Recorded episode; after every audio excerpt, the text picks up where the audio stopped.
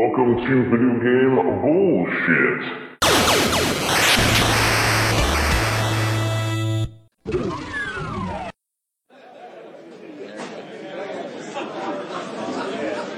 Ready?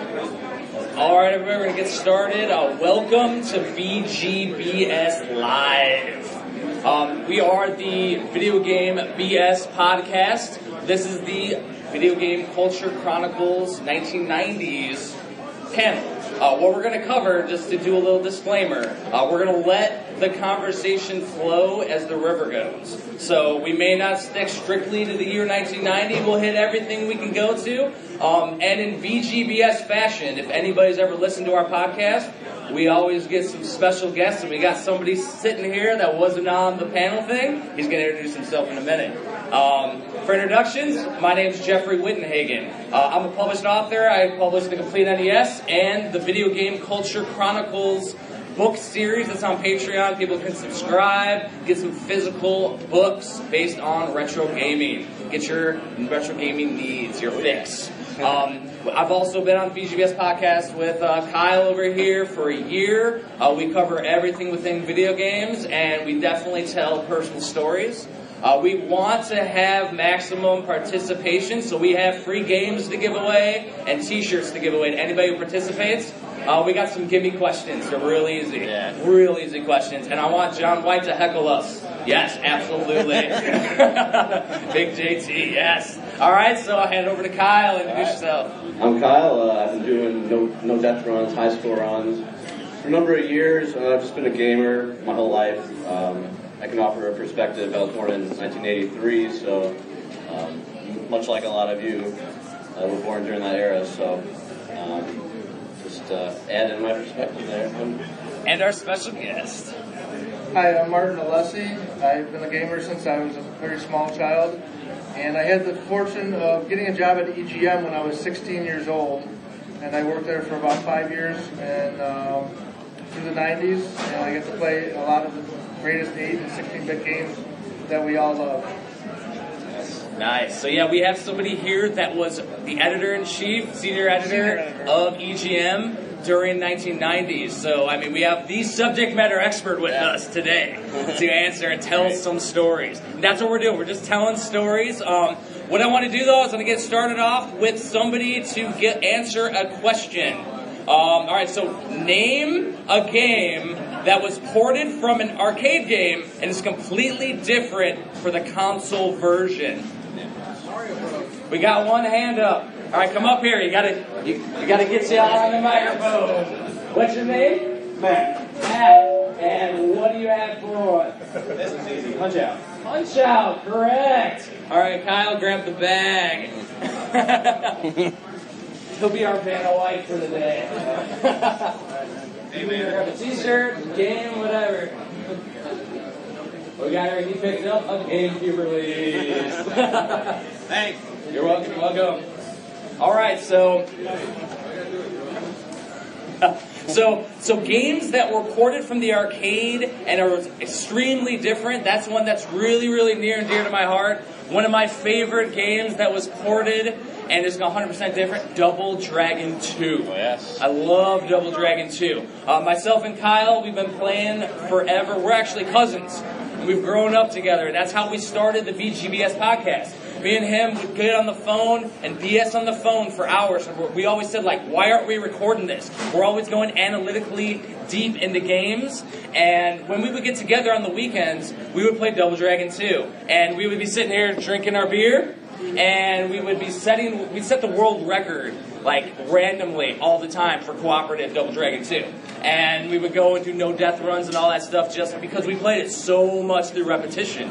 It was always a classic time. And the, the best part was when we would sit there and if you know Double Dragon 2 on the NES, how it's a little different from the arcade one, you do this special move called the Hyper Knee.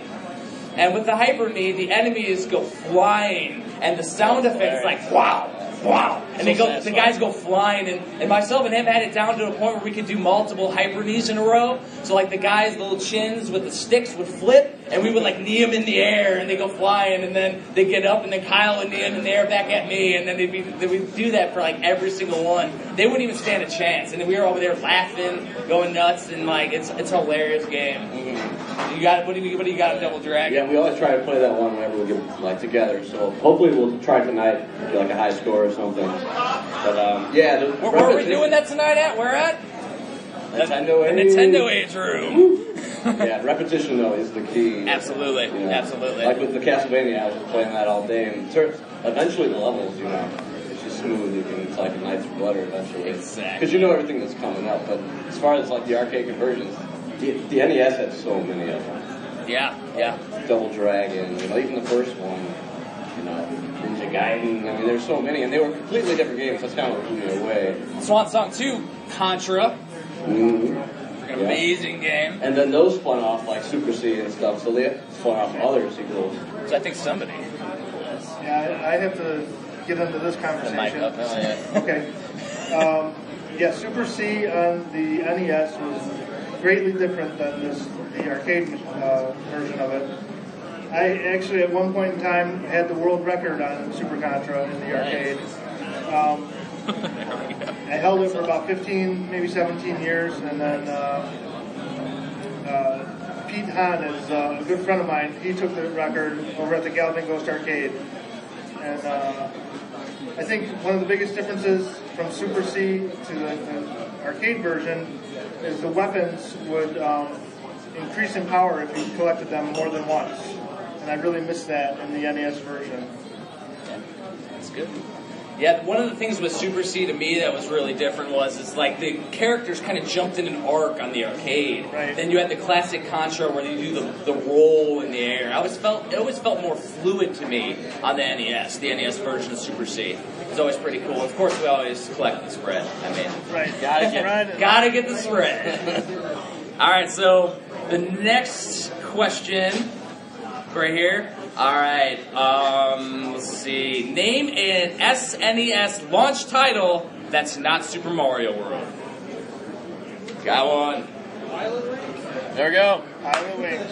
Yes. Pilot wings.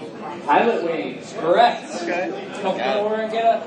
Get the treats. Take a take a bag over to him. All right. so he said he said though Pilot Wings is that the only game? It is not. There was a bunch of games released. Some of the major ones you had was F Zero.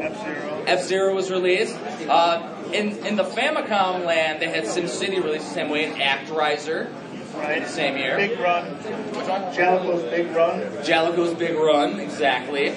Um, there was a bunch of different games released, but Pilot Wings was the game that was synonymous with Super Mario World on that first day. The thing that people get confused on and why they think there was only two games is because with the N64 many years later, it was Mario 64 and Pilot Wings 64. It was only two games. It's true. And people get confused. Right, exactly. Exactly. Whoa, that's loud. Um, so Super Nintendo, though, that was a, a system that was near and dear to my heart. And as I'm going through the Video Game Culture Chronicles, 1991 has the launch of the Super Nintendo, and for me, like that was the first game system that I actually went and I had to work a part-time job to earn because it happened to fall on the time where my parents were going to buy me one for Christmas. So I was sitting there and I was saving up money so I could get the system. Now, did I get it at launch? No. It, it took me years to save up for the system. I think I ended up getting it with the Mario World Mario All Stars combination cartridge, which was about four years after it was released. It took me to save up for the system. But during that time, I did what a lot of people did.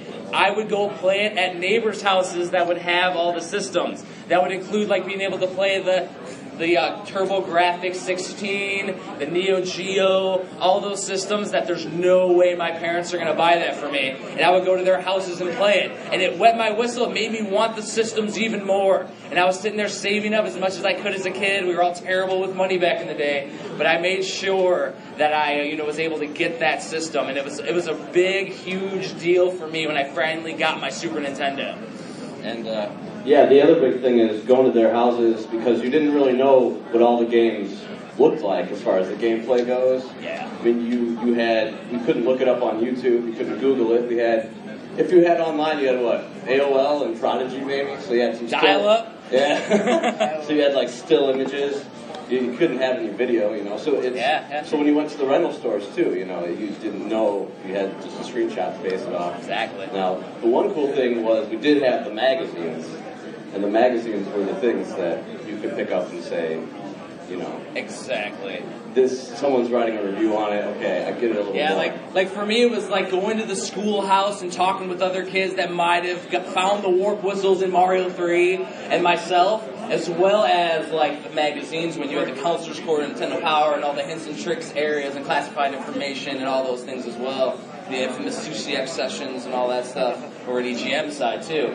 Because like EGM was your way to get your non-Nintendo fix, and Nintendo Power had like a pigeonhole on subscriptions in my area. Yeah. But like the guys who went on EGM, that's when you got your Sega Genesis. You knew about what Genesis does with Nintendo. I mean, those are the classic times. So so, tell us the story of when you started. Let's just say I was green.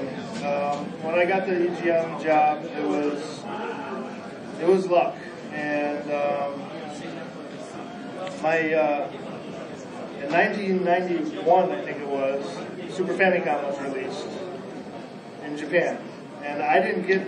I got the Super Famicom. I never got a Super Nintendo until years later. But it's an interesting story. I bought my Super Famicom in Japan and it was my first plane trip ever. I was only 18 years old, and I'd never been on a plane before, so that was a, a little interesting. And uh, we went to uh, Shinjuku. I think that's how you say it. Shin- Shinjuku. And uh, went to. It was like a paradise because it was everything that we had. Uh, I was a part of the magazine, and Ed would go on trips to Japan at Semrad, and. So I would read about this stuff, and, and we had copies of the games at the office. But to actually be in Japan during the 8 and 16-bit era was, you know, that was a real treat. So I, I bought my Super Famicom in Japan. I stood in line and bought it in Japan, and I picked up, you know, uh, Super Mario World, uh, Pilot Wings, and Big Run, which was just a terrible game. and uh, and then I came home, and that was the envy of all my friends. nice. You know, That's pretty cool that you were able to pick up the Super Famicom before it was released, and that was the second run you were talking about, 1991, with the Super Famicom coming out. Because even in Japan, it was sold out during the late 1990 release when it came out. It Okay. was super late 90. But like the Christmas rush, they actually um, closed down and limited console releases to a weekend because kids all skipped school to go to the Super Famicom release back in 1990. So it was that popular. So yeah, by the time 1991 hit, you were able to get a copy finally when you went over there because they finally had it in stock in stores. Right. Like craziness though. So there's one thing Kyle said that leads into our next question. Uh, this one isn't just one answer. I want to hear a little bit of substance for whomever answers this. Um, name a game that you were tricked by from the box art. Because Kyle was mentioning that some of the box arts you would have to gauge your purchases based on going to a store. So what I want to hear is somebody who went to a store, bought a game from a box art, come on up, um, bought a game from the box art, and was completely tricked. I want to hear why though, because these are these are the glory days right here. oh man. All right. All right, what's your name? Uh, Tushar. Tushar. All right, what is your game? Uh, it was Neon Genesis Evangelion for the Nintendo 64. I picked it up. I was a kid. I couldn't understand a word of it because it was all in Japanese. But it doesn't say. It doesn't say that on the, from the box on me. Yeah. So, so it wasn't even translated. Wow. You might need to look on the back, but they didn't have that on the display or anything. Yeah, and they just wanted to move it. So That's awesome though. So it was like N64 style. Still got to see from Nintendo. yeah. That's awesome. We'll go ahead and go into the bag of tricks, Kyle. it's excellent. So, one of the main games that fooled me, there's a million games that were so terrible. One of them that really, really sticks out, Phalanx. on the Super Nintendo, Phalanx, Yeah, where it has the old man playing a banjo on the front cover, and the game is a bullet hell shoot 'em up. Yeah, it's a bullet- And the irony is, you see a bullet hell shoot 'em up, you think it's cool. But the irony is, is that it's actually Phalanx is actually like a kind of a mediocre one. It's not even that good of a bullet hell shoot 'em up. It's nowhere near like a Spriggan on the PC Engine, Oh, yeah. or like a, a classic shoot 'em up, Lords of Thunder on Sega CD and PC Engine. Like, like there's some really good games, and you see Phalanx, and you see this old man playing a banjo, and you're like, what is this? Why would I pick that up? I mean, and that goes to one though. That game's not as bad though as some of the games that are on. Yeah. Hide, Hydlide comes to, to mind. I'd That was one of the comics. I always thought that was great covered. Deadly Towers is another one. It's just like, man. Well, you always got it with the, the medieval style games. You Right. love that stuff. Yeah, Right. yeah. It's kind of like, man, that's not really what I expected. you know? Those games have mediocre got a gameplay. Ooh, we have a Hydlide story. Yes. Hydlide. Michael went All close. right. Well, before I worked at EGM, I worked for FCI, the publisher of Hydlide. And I worked on the tip line answering questions on how to beat the game. I'm sorry. Me too. Um, yeah, that was that was those were fun times, and uh, I have not played the game since then. I'll, I'll tell you that. That music. so were, were there any other box Yeah. arts that for you? For me, uh, okay. Um, okay, this is kind of a reverse situation. Okay. Most awful box art that I've ever purchased is probably the first Mega Man, but the game was solid. Yeah. So the box art was terrible, the marketing on it was terrible, another thing. but the game was uh, great. Mm-hmm. Got one? We got another one up in the, in the in the audience, and if you have a story, feel free to chime in. You can get some free swag. All right, so what's your game, man? What's your name first? My name is Pietro, All right. and uh, this one's a little bit embarrassing, but there's a game for the Nintendo DS called Feel the Magic, which is essentially a group of mini games. But the box art is a lady in a bikini. So 13 year old me waltzed into GameStop on this game with a bikini on the front. It was only teen, and I said, finally! I picked it up, and it was a bunch of Wario mini games, so that was very disappointing for me. This still got you. That's awesome. That was a good one. If anyone else has any stories, just throw a hand up and you can come over here. Hey, hey Pedro, come over here and get a get a, get a game or a, a shirt or something, man. It's classic stuff, though. All right, so go ahead, Kyle. Yeah, and Mega day. Man was great, but Mega Man 2 also was very bizarre.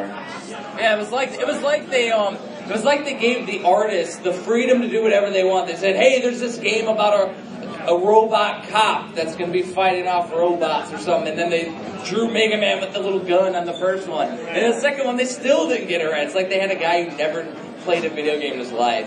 He's just a good artist and started drawing for it. It's classic. Yeah. All right, so um, go to this one. Share your first gaming story.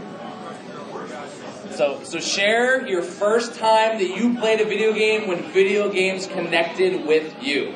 Just want a story here. Then that, no question, just a story. Anybody have anything? Get some free swag. No? I can go into mine. All right. So, video games started off with me. I actually had an Atari 2600 handed over from my brother and my sister. Um, had Pitfall on it, Pole Position, um, all those classics. We actually had an Atari Super Pong in my household too. And we went over to the Commodore 64 as well. My brother actually saved up half for the computer, and then my parents paid for the other half because he got it for educational uses, right? Because the Commodore was an educational machine, and we just played games on it tons. Uh, that's when the first time when you saw the emulation and bootlegging scene start. But somehow, without the internet, we had hundreds and hundreds of copies of games for the Commodore 64 in my household. I don't know how that happened. Like that, that trading scene must have been insane to reach Podunk, Indiana, where I'm from originally, and they had like a bunch of different versions. I think we owned three actual Commodore games, yet we had a big case filled with them. And it's insane because now I go and I collect the box start versions of the Commodore games because they're awesome. The big boxes and everything, they're great. And they're super hard to find too now for the Commodore versions because it's hard to find PC boxes now. The Right. Commodore ones are crazy. But like as I grew up, my first system that I got as a, as a kid, for, as a gift, was the NES. Right. And I got a hand-me-down NES from my sister who didn't play it. And I, and I got it with Ghost and Goblins, T- TNC Surf Designs, and Mario Duck Hunt. And that always runs rampant, and that's why my first book was the complete NES, because I collect the NES. That's why I'm a part of Nintendo age. That's my most nostalgia is for the Nintendo. Even though I play all video games, Nintendo is what strikes with me. I mean, that's always been what it is. And, I started in 1990 for my Culture Chronicles because that's when I really started to come of age as a gamer. I started to get pretty good at games, started to play them, started to rent them more, having those stories of Mario 3 and all the different shows that came out that corresponded. That's what really hit me with gamer stories, man. But like that's me. So what are, what are yours, Kyle? And, and if anybody has a story, raise your hand up through this, and or we got one. We'll get him first, Kyle. Sorry. All right. What's your name? Uh, my name is Seth. Alright, Alright, so uh, it's not a console, but I had an old uh, 80 when I was a kid. Oh, wow. Five years old. There was, Nice. there was a game called football. And since I liked winning when I was a kid, I would always play two player with myself only.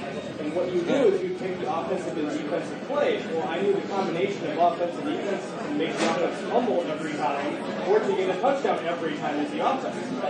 So I would do that over and over and over again because I like winning. Yeah. And then and eventually I moved into NES. My grandma had a couple. My parents loved it. But yeah, going back to TRS 80, football and cheating. There's always something about when you play a game and you make it do something that's not supposed to do. Like when you're playing Mario Brothers and you jump over the like roll one two, jump over, you get to that warp zone. It doesn't feel like you're supposed to do that. It feels like you're kind of hacking. Then later on they had the minus rules and all that too. But it's like it was always fun to hack around and do stuff that you're not really. That's awesome story right there. Go and grab on Kyle's of swag. Go ahead, Kyle. What's your gaming story? You also mentioned shows, video game shows, like uh, Captain N, but you also have the Power Team. Captain N, the game, the Power Masters, Team. yeah. The cool thing about the Power Team though is you had that footage at the end where they showed the hints and stuff. Mhm. So that was that, that sacred footage. You know? Yes. Because you would, you know, like you were saying, save up, spend 50 bucks, and then you find out that this game, you know, isn't so good. Does anybody here know what the Power Team is? No, we got a couple no's. So the Power Team was a acclaimed knockoff of Captain N, the Game Master. Everybody knows Captain N with all the Nintendo characters. The acclaimed version, you had Bigfoot in there. You had Kuros from Wizards and Warriors. You had Kwirk from from the Game Boy version. The irony was is you had um, the guy from Video Power. It was Johnny Arcade. And he's sitting there playing the Nintendo, and all these characters come out of this NES.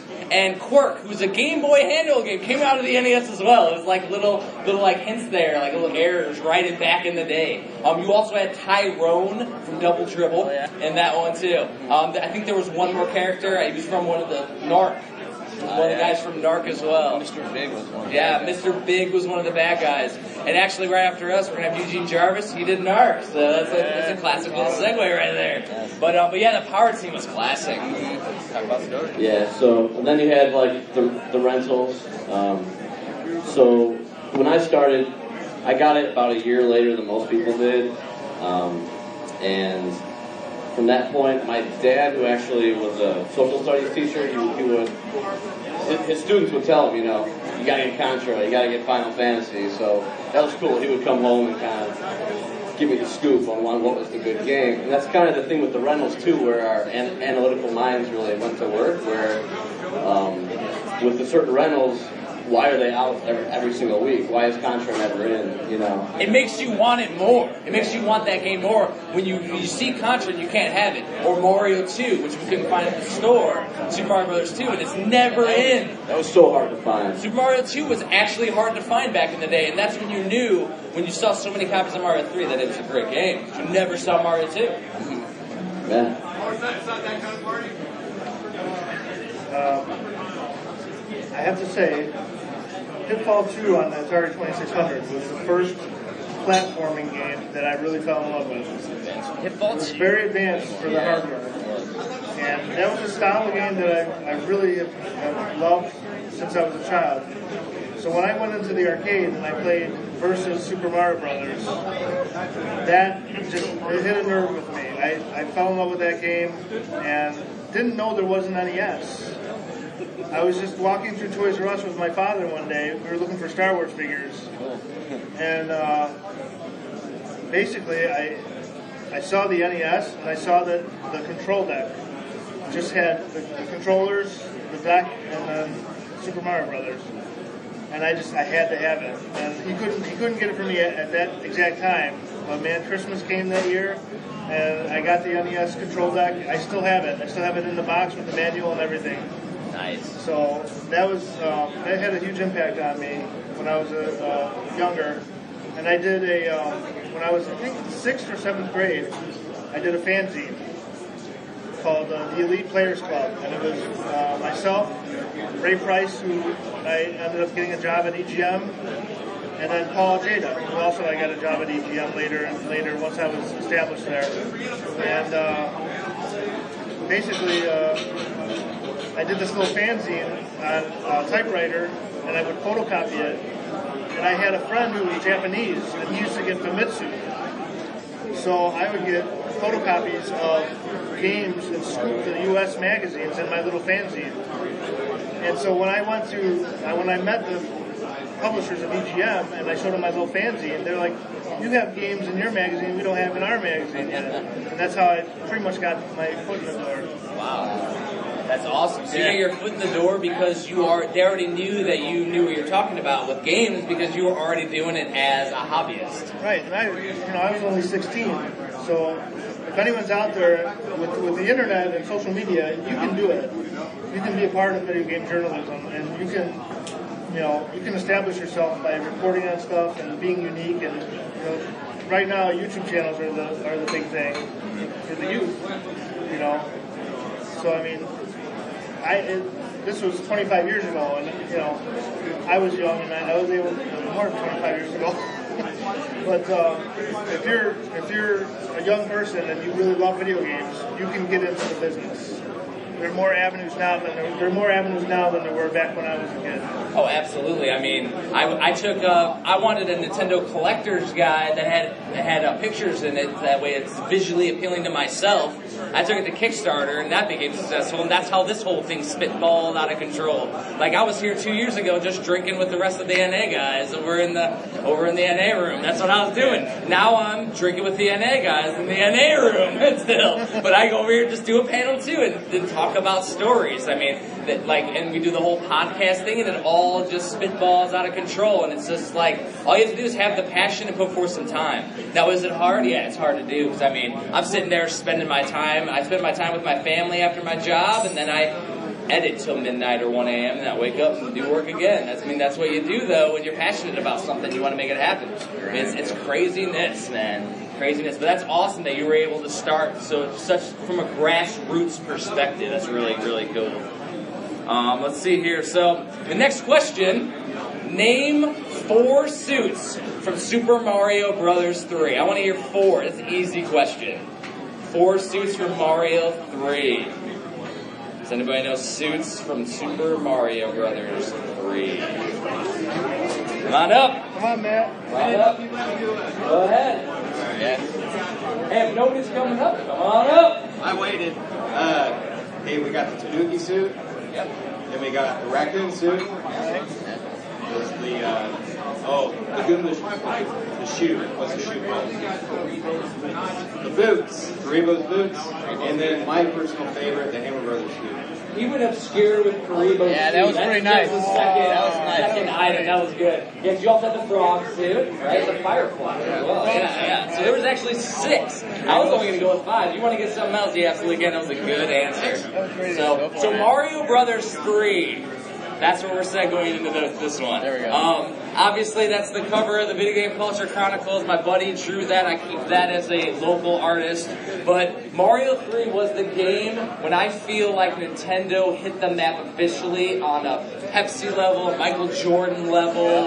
Like they hit worldwide status at that point. That also led in with the movie that was essentially a giant commercial for Nintendo, The Wizard. Um, in 1990, Wizard came to VHS, but 1989 led up to the Nintendo World Championships tournament as well. It, it followed out of control. That's what they did. And like Super Mario 3, though, I just remember the first time I watched The Wizard on VHS because I didn't get to go to it in the theaters like everybody else. And I watched it and I was so confused because I'm like, how is this kid Lucas playing the Nintendo and he's able to find these warp whistles the first time he plays it? I'm like, I found out through, I think it was like somebody on, it was somebody on the uh, like schoolhouse said, hey, all you gotta do is duck on the white block and you can fall through and then run the end and get a, get a wizard, get, get one of the warp whistles. Um, the, the craziest thing that I found out on my own though, through the warp whistles, I found out that if you use a warp whistle on the warp whistle screen, you go right down to World 8. And I didn't know that back in the day. So if you collect two warp whistles in World 1, use a warp whistle, and use another one on the warp whistle screen, drift right down to the final level. And that's how you can speed run through the game being a cheating person. So that's it's hilarious. And it's the Mario 3 is, is an epitome. The epitome of crazy. What? Mario 3 actually came out, I think, before I got the job at EGM. Um, Mario, Mario 3 was released in 1990. 1990, so I was already there. Yep. Okay. Um, in Japan, it was released. That's, that's one of the games I scooped in my fantasy. Was Mario 3. Yeah, I was. Um, Yeah, which was way earlier. yeah. I'm trying to think. Got some? You got something? Yeah, that was one that like everybody, it was everybody had. But what what was great was it was so hard to find Mario 2 that I think they ordered so many more Yeah. extras Yeah. that they had tons in the store. So I, I couldn't believe it still when I was riding home. I was like, I got me, got me a copy.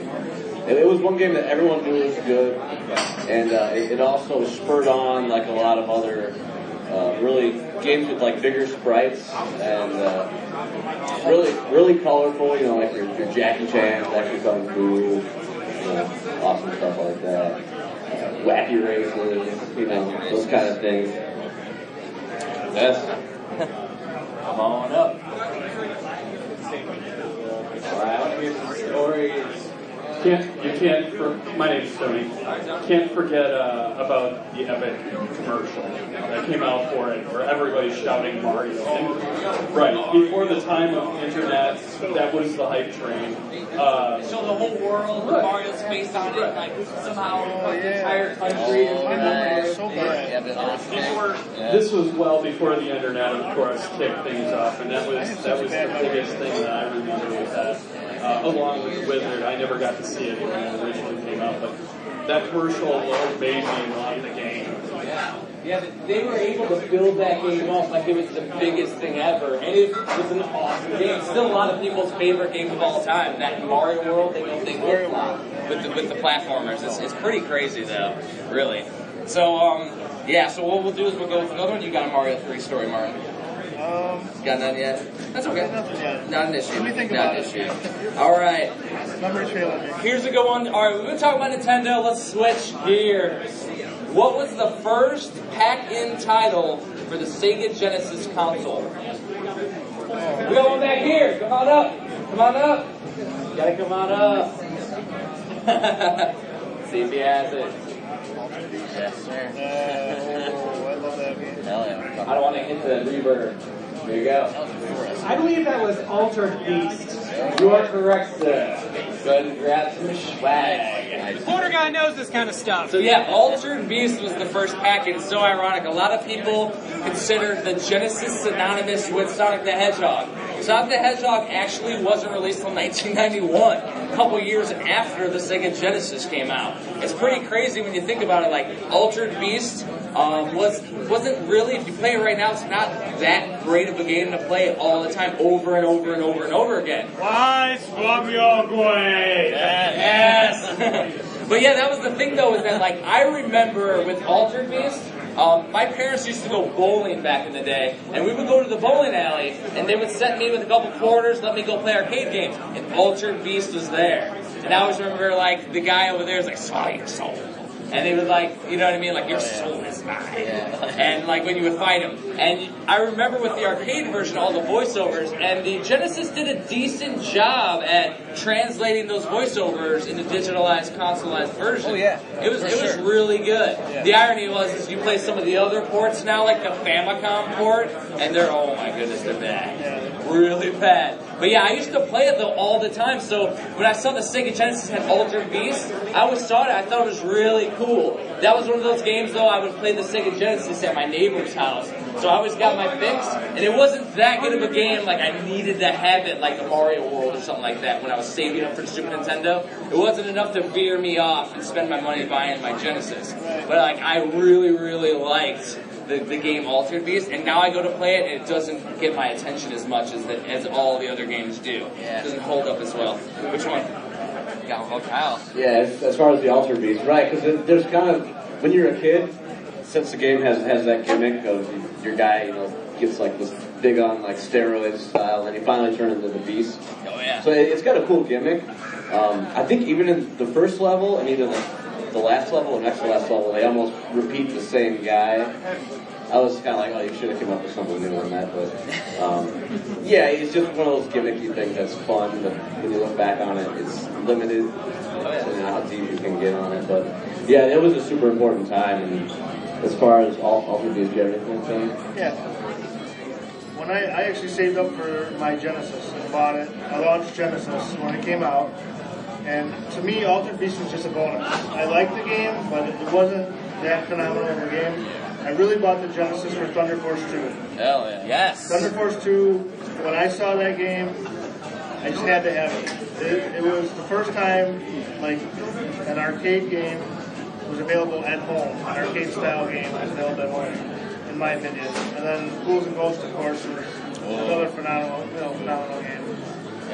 Yeah, Ghouls, and Ghosts was interesting because that was different on every console. Yes. Um, except for the SuperGrafx was Ghouls and Ghosts. But Yeah, the SuperGrafx was extremely faithful, but the Master System port for Ghouls and Ghosts. Yeah, we gotta have that. Yeah, so the Master System port of Ghouls and Ghosts was different than all the other versions because as you went through Ghouls and Ghosts, you would be able to collect upgrades to your armor. And then they had the, the green armor, right, when you would go through the arcade version, and SuperGrafx transfer that to Genesis version. The Master System version had a separate way to charge your shots, and it was a red armor. It was completely different how the whole thing worked from all the other games. So that game is almost like a fourth version. The Super Ghouls and Ghosts was another different game. Right. And then later they did Ultimate Ghouls and Ghosts. That's another different game. Right. But like the Super Ghouls and the, the Ghouls and Ghosts on the Master System was like its own little property, even though the level by level. That's one of those things where when people would port a game to different consoles, you would get developers that would put their own spin on things. So when people would do ports, it's a pretty cool thing. And it's actually something that happens now with people releasing homebrews and things for like current old consoles, putting out new games. You have people that are porting old versions like a Frogger or a Leisure Suit Larry, like from what certain people put out. Um, and like Sokoban, like box pusher games, they put like different spins on old tired properties and make them interesting and give them stories and stuff. And that's what some of those developers back in the day would do as well. And the irony was back in the day, because of the box art, we just thought it was Ghouls and Ghosts. That's what we thought it was. It was just ghouls and ghosts. And then you don't realize until later, now when you watch YouTube videos with reviews and things, that, oh wait, this was a completely different experience than playing the arcade. It's a really cool aspect to the whole gaming, whole gaming collecting scene and everything, and it gives it a different reason to have the Master System version, even if you have the Genesis version. So they're all pretty valuable too. They've been going on, but they're all great games. All right, next question. All right, so name a game based on a license that is actually good. Any license that's ac- and explain why. The arcade game. Eric, come on over. You can tell it. Tell your story, man. I love it. Willow's a good game. All right, so name. So my name is Brian Douglas. So the reason that the Willow game was one of the few that actually had some depth to it. Uh, you know, we all know most franchise games, movie franchise games are terrible. Willow was actually a proper RPG in the sense that you just you could play through it. There were a lot of different places to go, a lot of different environments. The character development was pretty interesting, and actually the gameplay in and of itself was fun.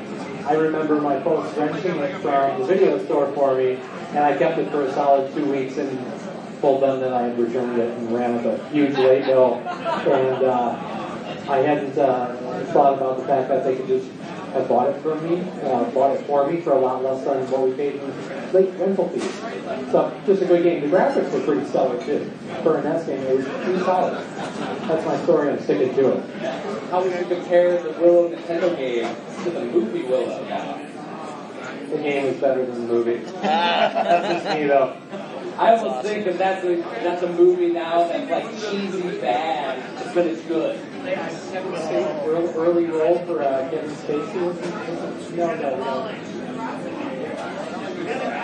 Kevin Pollak. Kevin Pollak, right? Because I met him at the Doctor Who convention, and I was like, that's. So, yes, thank you so much. Kevin One too many Miller Lights. I just thought that was really I had two I'm over here drinking a 16-bit double kettle right now on this podcast. They gave me water, and I, I VGBS we drink beer. That's what we did. Excellent. Let's grab some out of that, man. Appreciate the participation. Yeah. Um, so, one of my favorite uh, games, and actually it's licensed games uh, are synonymous with being bad. However, when I think good licensed games, I think Disney on the NES. I mean, every some of the best games that were released on the NES were released by Capcom and the Disney games. So you had DuckTales, you had Rescue Rangers, you had so many good classics that were released. They had really good gameplay, you had good graphics, you had the music was stellar on those games. I was going to say Aladdin for the Aladdin for the Genesis. Oh, absolutely. Yeah, that for the Genesis. And even the Lion King as well. Super NES and Genesis was a, stellar port. Um, and it was it, they were decent. They they started to get a little bit off track. I feel in the 16-bit when they started to hit some of the other like the Bonkers game, Marsupilami, and some, some of the random Disney afternoon cartoons that we we stopped watching it by that point. Um, but like there were so many good games released by Capcom on the NES. It was like ridiculousness. Yeah, they, they never seem to miss. One thing about Capcom, though, is Strider is kind of unforgivable with the glitchiness. And I actually love that game as, as much as I can, but it's it's almost like I can't believe that they just let that stand like that. I got a decent segue. So, so Strider, we actually did as a VGBS homework. So on our podcast, we have certain episodes that we dedicate to a homework. So we'll play a game for an entire month, try to beat it, and Strider was one of those games. I had never played through NES Strider up to that point. I've only played the arcade. And we're playing this, it's a completely different game. And we're sitting there glitching things out to actually progress in the level. Because certain enemies would respawn at inopportune times and wouldn't open up a door that we needed to get through to get through the level. And it was one of those crazy things that like, I actually realized that I didn't really care for that game that much after putting that much time into it. It's pretty cool to pick up and play for like a 15 minute, 30 minute playthrough. But like when you sit there and try to grind through the game, it gets a little painful. And I think one of our next homework assignments where we do Gremlins 2 on the NES. Oh, yeah. yeah, we got a Gremlins 2 episode. What we try to do is we try to hit something that's awesome. You got, you got something? Oh, Gremlins 2, yeah. That's a great game, and that's based on the license as well. Some of the isometric platforming is a little suspect. It's a little bit frustrating at times trying to do, because they have moving platforms over a black, like, hole abyss, and you couldn't really judge your depth as you would jump. But it was really cool to play, though. I enjoyed it, and that'll be what episode 41, 42 up on the podcast. Something up there. Yeah. Ed Martin? I'm gonna have to go with Batman for the NES. Batman for the NES. Yeah, that that was the first uh, licensed game that I really really liked. Thought captured the feel of the movie. Um, interesting story. The the original version of it had artwork uh, that was based on a comic book, and then they switched out the graphics uh, with uh, digitized graphics from the movie later. So the one we played at, at the EGM office was actually more based on the comic book, and I think there's a ROM floating around of, of that prototype. Really? Yeah. That's pretty cool. So there's a prototype of the original graphics for Batman floating around somewhere. I don't think I've played that one, so it'll be interesting to hunt down and see. That's really cool. All right, we got a story. All right, go ahead. What's your name? My name is Robin Paul. Uh, I'm, I'm drinking some Blue Moon that somebody gave to me because, I mean, otherwise I would probably do something else. Uh, but anyway, I, I, my thing is, you guys are talking about Capcom. One of the best licensed jobs of Capcom is what they did with the Marvel series and their fighting games. Starting with X-Men, Children of the Atom, Marvel Superheroes, all the way up to Marvel 2 and 3. Like, these these treatments of the Marvel characters were almost better than the actual comics themselves. Like, you know, like Wolverine's voices and like, you know, Venom and the, the characterizations between the two players and stuff. It was really great. My favorite is Marvel, Marvel superheroes because it really felt like a comic book. And like, as you were fighting, Infinity Gems would pop up and everything like that. And the final boss was Thanos, and he was really Jesus.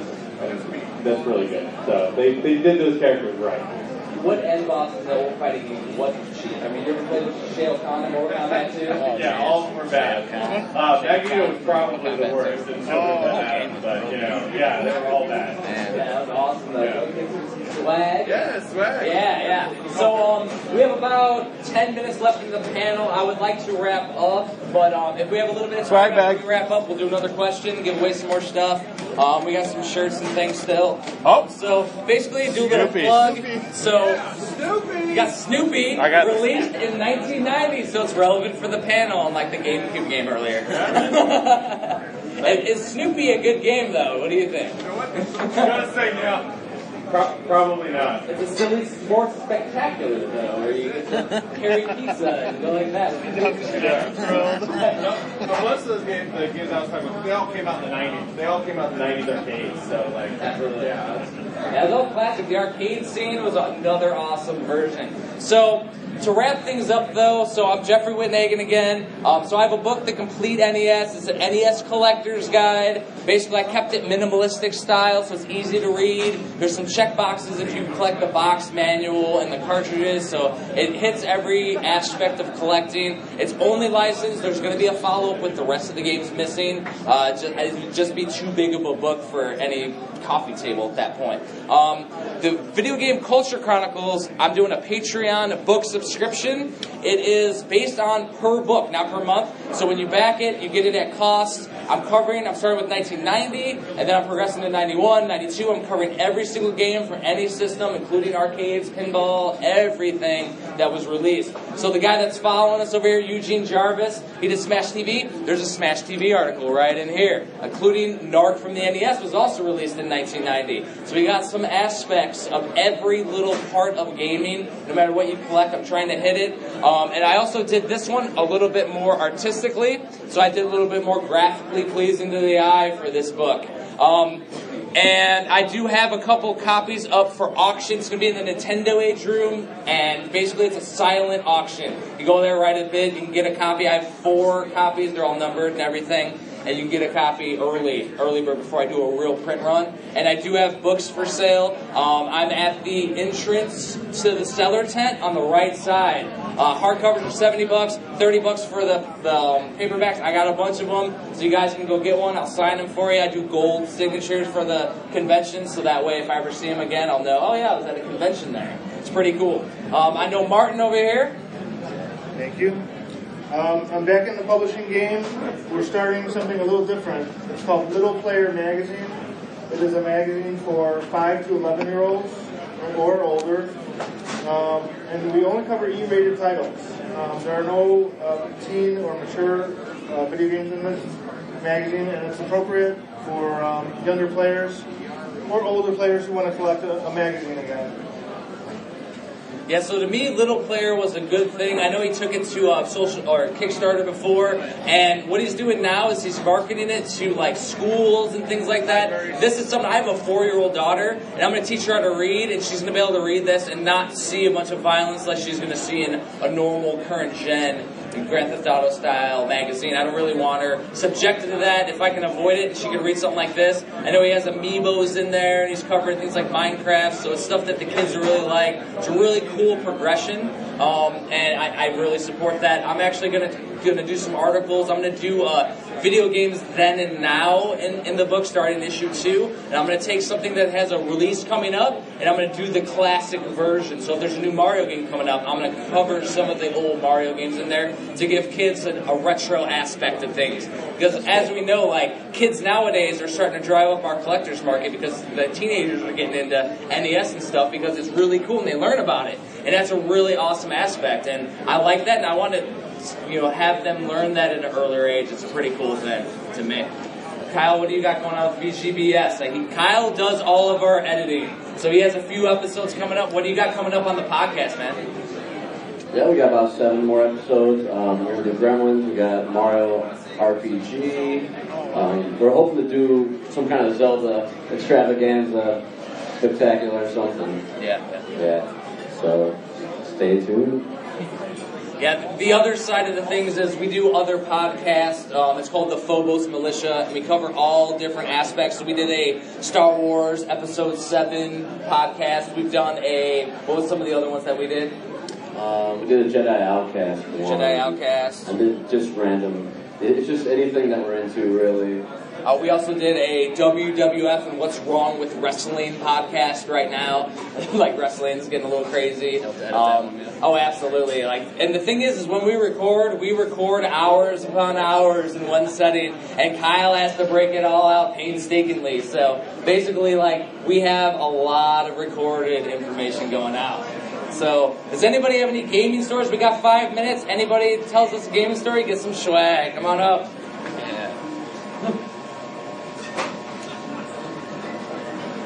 And also, our magazines and books will be here, so you can come check it out after the panel until they kick us off of here. and Eugene needs to come up or whatever. Come out and check out our stuff.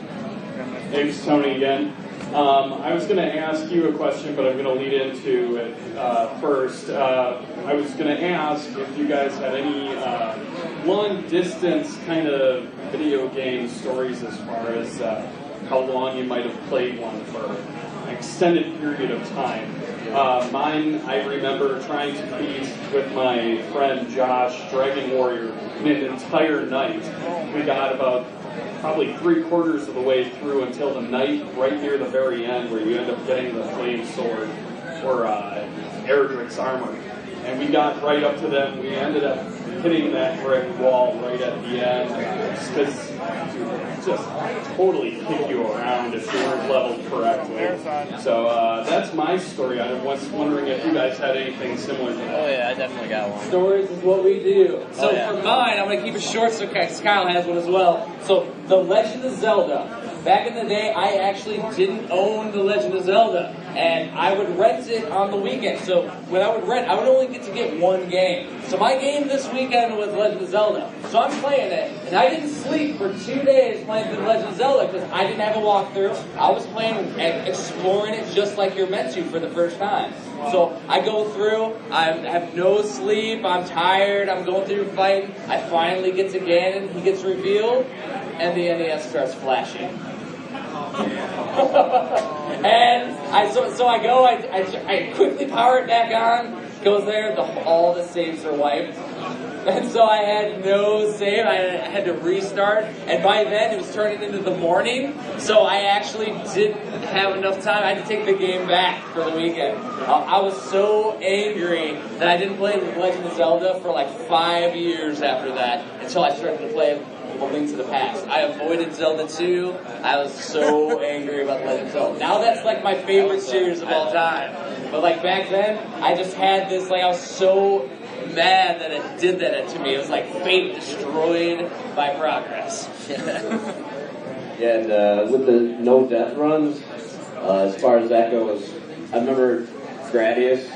Uh, to no death, I think I practiced that about two hours every day uh, for a month until it was a point where I just memorized every single little point. Um, I think that's that's the big thing about those games. You have to put in the time, and uh, the rewards are, are really awesome. The only thing is, you almost never want to pick up that game again because all you've done is just play it over and over and over and over, and it's like I'm I'm spent, I'm, I'm pretty good. So yeah, that's mine.